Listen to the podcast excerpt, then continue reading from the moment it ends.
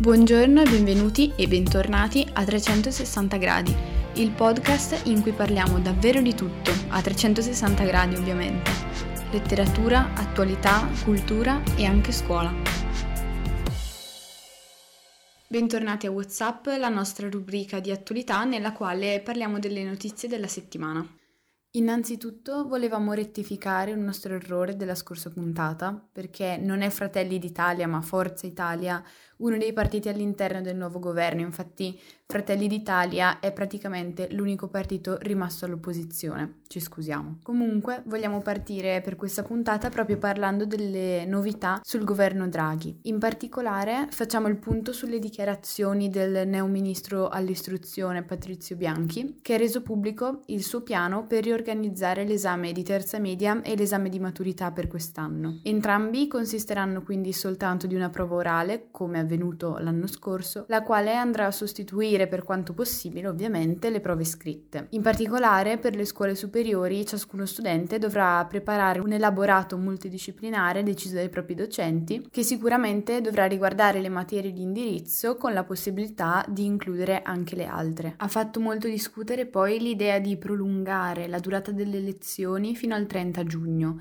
tanto che il sindacato SISA ha indetto uno sciopero per lunedì 1 marzo. Sembra che però la proposta del ministro Bianchi si sia ridimensionata e che quindi sia pensata soltanto per le scuole primarie e non più anche per le scuole medie e le scuole superiori. Anche se comunque non si sa ancora se questo provvedimento varrà a livello nazionale o locale solo per quelle scuole che hanno registrato difficoltà o interruzioni della didattica a causa del lockdown. È atteso per questi giorni poi un nuovo DPCM, il primo firmato da Mario Draghi, che conterrà le nuove misure per il prossimo periodo. Intanto è già stato prorogato il divieto di spostamento tra regioni, mentre sul fronte della cultura e degli spettacoli sembra non così lontana l'ipotesi, finalmente, di una riapertura di cinema e teatri. Comunque, probabilmente già domani avremo le indicazioni dettagliate a riguardo. Riguardo di PCM, infine, il governo, forte della precedente esperienza del governo Conte 2 e dei disguidi causati dal mancato preavviso sulle nuove restrizioni che si sono verificati a volte, che le nuove misure saranno via via comunicate con almeno una settimana di anticipo. Infine, il nuovo governo purtroppo oggi ha dovuto far fronte ad una notizia tragica. Nella Repubblica Democratica del Congo, l'ambasciatore italiano Luca Attanasio è stato vittima di un attentato in cui ha perso la vita insieme a un membro dell'arma dei carabinieri, Vittorio Iacovacci, e all'autista del veicolo veicolo delle Nazioni Unite che li stava trasportando. Luca Attanasio, 43 anni, questa mattina stava svolgendo una visita congiunta nel merito del programma alimentare mondiale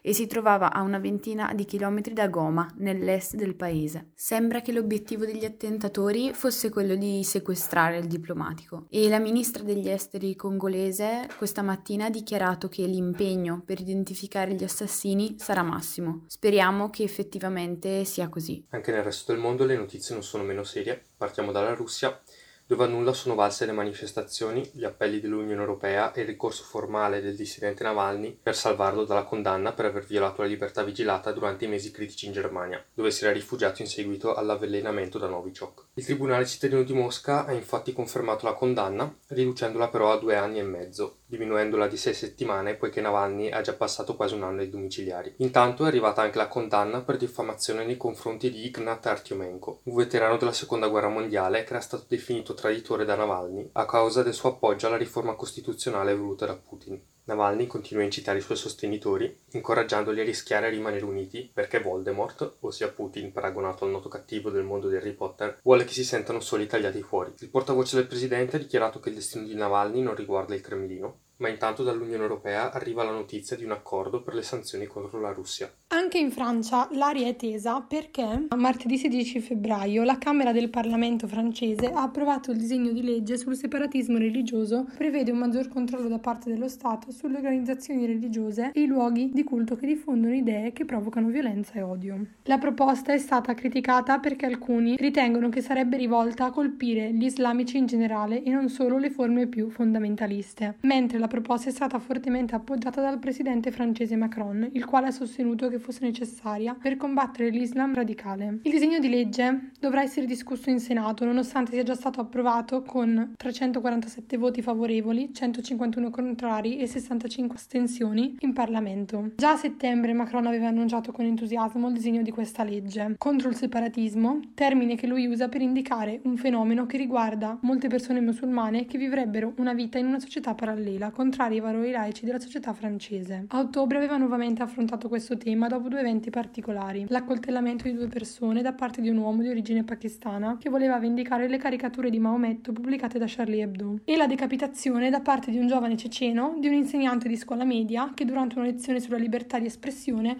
mostrò delle vignette satiriche su Maometto. Se in Francia l'aria è tesa, in Texas invece l'aria è letteralmente congelata. Lo Stato americano infatti è stato investito da un'ondata di gelo inaspettato e assolutamente insolito. Ad Austin, la capitale, sono stati misurati meno 9 gradi centigradi, qualcosa come 25 gradi centigradi in meno rispetto alle medie del periodo. Gli studiosi hanno ricondotto questo fatto estremo e insolito alla crisi climatica. Infatti il fenomeno che si è verificato in Texas è dovuto al riscaldamento sempre più rapido delle zone polari, che sta portando ad un indebolimento del cosiddetto vortice polare, una zona di aria fredda che staziona sopra il polo nord fino a che ha dei venti che vorticosamente gli ruotano attorno e lo contengono. Quando questo si indebolisce a causa dell'aumento delle temperature, queste sacche di aria polare scendono a latitudini decisamente insolite in questo caso l'aria gelida è scesa attraverso il Nord America fino al Texas. Le conseguenze sono state catastrofiche, a partire dagli estesissimi blackout che hanno colpito più di 4 milioni di persone. Inoltre i texani si sono ritrovati anche senza riscaldamento, alcuni anche senza acqua a causa dello scoppio delle tubature dovuto all'eccessiva pressione dell'acqua ghiacciata al loro interno. Non dimentichiamoci inoltre che ci sono state delle vittime. In primo luogo la responsabilità è stata attribuita alle energie rinnovabili. Infatti, al contrario di quello che si potrebbe pensare, negli ultimi anni il Texas ha visto un fortissimo incremento delle energie rinnovabili fino a diventare lo Stato americano con la maggior produzione di energia rinnovabile tra solare e eolico. Tuttavia, sono stati proprio gli impianti fossili a gas e a carbone a saltare per primi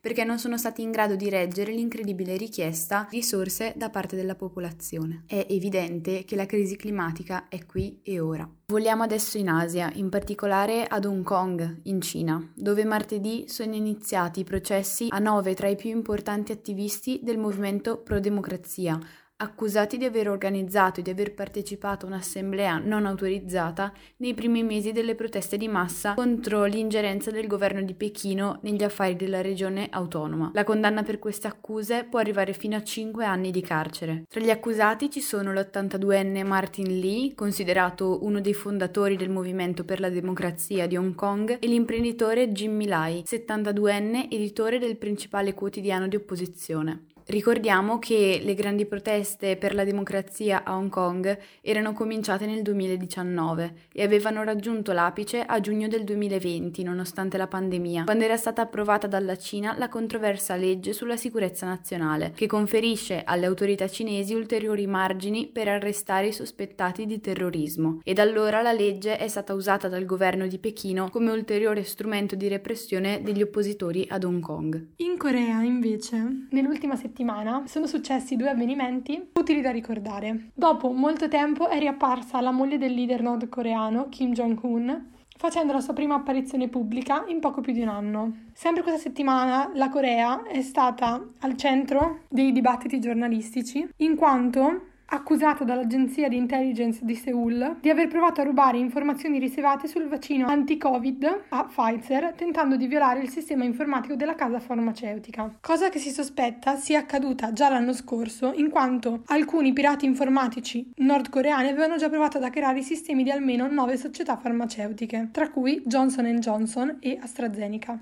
Questa settimana ha portato anche delle buone notizie. Alex Schwarzer è stato assolto dalle accuse di doping mossegli nel 2016 e che gli avevano impedito di partecipare alle Olimpiadi di Rio. Per il Tribunale di Bolzano il fatto non sussiste e le provette sono state manomesse in modo da incastrare il campione di marcia. Schwarzer si era dichiarato colpevole nel 2012 per un caso simile e aveva scontato 4 anni di squalifica e il 2016 doveva essere l'anno del suo grande ritorno. Le Olimpiadi di Tokyo sembravano l'occasione per il riscatto ma è arrivata l'ennesima doccia fredda perché la Federazione Internazionale di Atletica politica, che è sospettata di essere responsabile della manipolazione, ha dichiarato di essere inorridita per la posizione del tribunale e vuole mantenere la squalifica fino al 2024. L'avvocato di Schwarzer intende fare istanza al Comitato Olimpico Internazionale e alla Corte Europea per i diritti umani e noi speriamo di vedere presto Alex di nuovo in gara. Un'altra buona notizia è la partenza della missione Mars 2020, cominciata con l'atterraggio sul pianeta rosso del rover della NASA Perseverance e con la partenza di Ingenuity, che è il primo velivolo ad elica su un altro pianeta. Perseverance ha il compito di raccogliere campioni di roccia alla ricerca di antiche forme di vita e si muoverà all'interno di un delta fluviale di quasi 4 miliardi di anni fa. I campioni verranno poi recuperati con una seconda missione coordinata tra Unione Europea e Stati Uniti d'America. Ma anche Cina e Arabia Saudita si sono date da fare e nelle scorse settimane, con un solo giorno di differenza, le sonde Hope e Tianwen-1 sono entrate in orbita attorno a Marte.